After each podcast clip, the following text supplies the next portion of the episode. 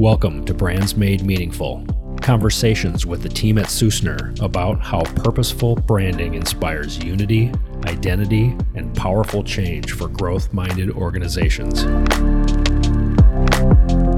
Welcome back to Brands Made Meaningful. We're working on a project right now with a golf club. It's actually community. And we're early in the process and I'm reminded. Uh, I'm looking at our at our show notes and what we're talking about today, which is super topical because this literally comes on the heels of a conversation that we had yesterday with the the committee, which is a group of volunteer members who are helping kind of lead this this specific initiative that they're working on. And what I was reminding myself while I was listening to the six or seven committee member volunteers in the converse in our discovery learning conversation that we were having was who to be paying attention to and to be paying attention to everybody right. and not just the loudest voice in the room. Yeah absolutely. Um, when and you're talking about a specific project we run into this every project we work on. We run into trying to keep the loudest voice in the room at the weight it needs to be at. Keep it in context. Yep. Context is a huge a huge word here. Um, when what we mean by the loudest voice in the room is we need to be mindful that the people who are the most boisterous, the people who are, you know, they have their chest out and they're really uh, passionate about something, they are only one subset of the opinion of everyone or even the target market or any of those other things. So we need to take it with a grain of salt. It's one it's one voice, it's one opinion among, in this membership case, among 600 people or among the board. I mean, this isn't, I mean, like you said, this happens all the time and it happens in, you know, in life and in, in all aspects, all aspects of business. But as we think about this through the, the branding lens, if we, as the company who's hired to help them, make the mistake of taking the loudest voice as the only important voice, we're going to run into some problems. Yeah, I our job is to make our clients happy, right? That's everyone thinks of that as the primary goal. I think that there's a, another primary goal is to get it right. And so it's really hard to say we're trying to make everyone happy, but you can't make everyone happy, but you have to do it right. So for us there is a we're going to try to make everyone happy, but we know we have to make the project go the right direction using the right thoughts and and using those insights correctly. Our job is to do right by the entire organization. Yeah. To do right by the client, even when the loudest voice might be the person who's the lead or um, the person who even hired us. They hired us to do right by their entire organization. So, a little bit of context. Like, what are some of the risks that we take if we're just gonna listen to the loudest voice in the room? What happens if that voice is the primary, the thought that we run through? Um, the biggest one for me is it's a it's extremely limited perspective. It's a narrow point. It's only one person's point of view. Now, if that's a solopreneur or an independent organization that one person owns, then that's fine. Their perspective is what you know is what uh, counts. But when you're dealing with a team of people at a at a sports organization, at a at a club, at in within a business, that one person's perspective might not have taken all of the information into context. And it might be colored and or skewed, and only following their insight, their opinion, um, might basically have us miss the larger picture by only seeing it from their point of view. For sure, it creates blind spots, right? Because they don't know everything, um, and they aren't everyone, and they don't talk to everybody either. So there's this level of their personal bias, which is likely to come in. I mean, when we work on projects, our personal biases come out too. But that it's super hard to say if we only listen to this one person, then we're not getting the full picture. I think in the blind spots, that's that that that might be the biggest thing. I mean, we're missing um, we're missing insights. We're missing valuable points of view, information, perspective, um, alternate solutions different ways to approach this, other things that are important that maybe the quieter voices in the room haven't had the opportunity to to be heard yet. In these projects, it's natural for people most of the people we work with, they this is the first time they've done this. So it's natural for them not to want to step up and say something because they're not quite sure how this works. They're not really sure if they should step up and say this or that. And so what we do with that is to be mindful that not everyone has done these projects before and their opinion, they just don't know how valuable it quite is yet. The next one is conforming thoughts. So this for me is really important because someone, let's say it's the CEO, says something and there's a bunch of people in the room that want to align with that thought because they feel like it's beneficial to them in some capacity. Um, excuse my language, we call this like saving their asses in some capacity, um, or any of that type of conversation. It happens a lot more than you'd think. Is to say, well, someone higher up on the the ladder had said this one thing, and now everyone else either agrees with that in some kind of capacity. It's not realistic to say everyone agrees with that CEO every single time. But it takes a it takes a some bravery to you know not just disagree, but to appropriately pose an alternate option, an alternate or additional information, and to not feel like you're basically yeah hanging yourself out to dry, putting your job or your position at risk by including whatever the insights are that you think are valid to this whole you know branding thing that we're working on that we keep talking about. And some people just aren't naturally confrontational right? So like it takes this level of if you're not naturally confrontational, someone might say something and you might say, Yeah, I, I, agree with that, I guess. But you might not have if they didn't say that. Or you might have came up with a completely different thought if you didn't say that. You just don't know, right? So there's this level of some people need bravery, but also it's just natural for them to cling on to other people's ideas because that's just the natural way it works. We've also run into the exact opposite where we've got seven, eight very, very strong voices in the room and all of them think a little bit differently and all of them need to be heard. Um, that's a whole different like how do we navigate that yeah scenario? That's a totally different podcast. Okay. Um, next one, we titled this inequality. That that being the that the loudest voice doesn't ne- isn't always necessarily the person who actually has the most experience or expertise in this matter. They might have the most authority within an organization. They might be the CEO, so they they do have the final say but the CEO's expertise might not be in this very specific initiative. There's a saying that is the usually the smartest people in the room are the quietest people in the room. I don't know if that's right or not, but that's kind of what this is based on is that sometimes you can't confuse loudness for competence. So not everyone who's loud knows what they're talking about, and not everyone who's loud understands all the different areas that we need to do this for. So, that kind of inequality of prioritizing certain voices because they're louder creates this level of we're only going to listen to you because you have that, I don't know, natural instinct to say what you think. Yep, exactly.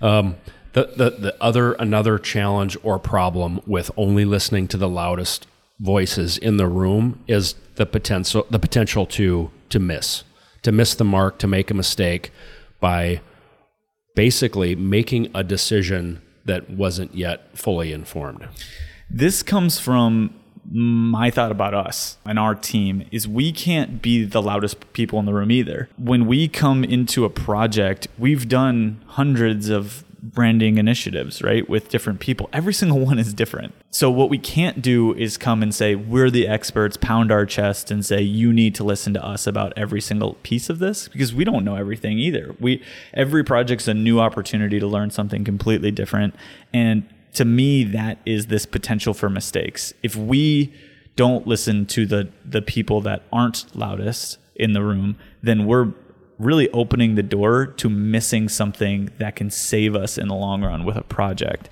And that's happened time and time again, whether it's at the beginning of a project or whether it's at the end. Think about efficiencies in just listening to everyone. It might take more time on the front end, but it saves time long term because you find out things that kind of make it easier for you to make those decisions. It's our job to do that due diligence too. Yeah. Um, we just interviewed. We're working with a club and um, who's um, looking or considering a rebranding initiative, a brand refresh, and we interviewed a cross section of about I don't know 25 members of the club, oh. and you know our assumption is the list of people that we've decided would be good people to talk to.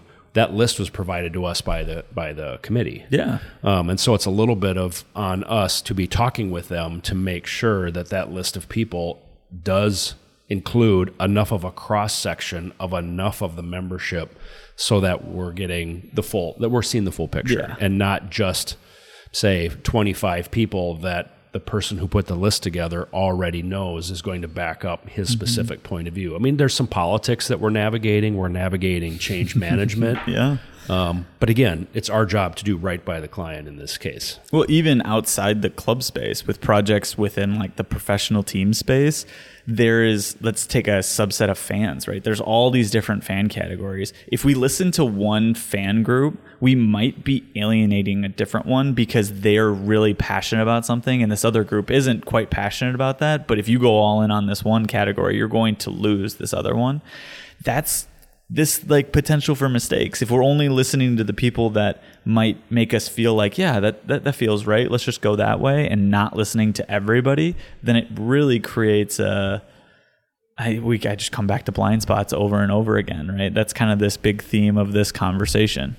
Um, the last part is stifling creativity. So we I just had a conversation with one of our designers this morning and he said we can't leave a stone unturned and what he was referring to is design specific stuff. But this is perfect for this as well is that sometimes when we settle for one answer because it's just the quickest and the easiest answer it doesn't really open our minds up to what's possible.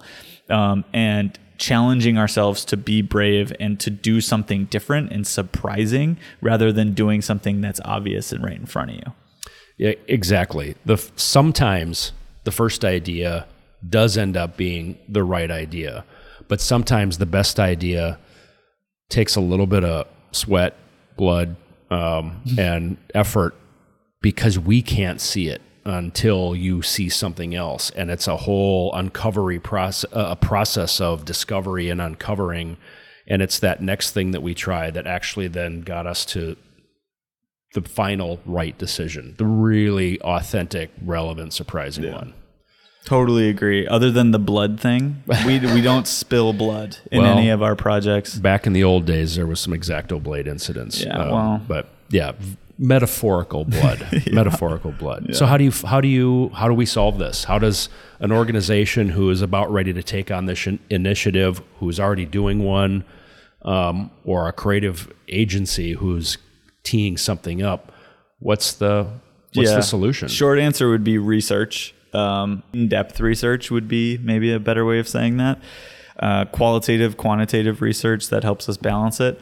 The other way I like to say is we want to get perspectives from a data standpoint. It's helpful to have people from a non-emotional, like here is what they actually think and said, and we can go from just data points, and that's great from a quantitative standpoint. Qualitative, it's one-on-one interviews. It's this get them out of a group. A lot of people love focus groups because just the efficiency of it. I think that we found the most effective way to do it is one-on-one interviewing with with members, whether it's fan groups, whether it's a specific fan, whether it's staff, whether you get that. I mean, when we're talking about get outside the meeting room, get outside the boardroom for a second, uh, it's amazing how many conversations you can have with when we have them with a client to say that conversation would never have happened in front of their entire team. it's a confidential, safe one-on-one environment where we've given them the license to speak without being over somebody else talking over them, without them being afraid to put themselves at risk because somebody else was in the room. There are projects that we've worked on that would never have been as successful as they were had we not learned what we learned in a bunch of one-to-one conversations. I think those are the most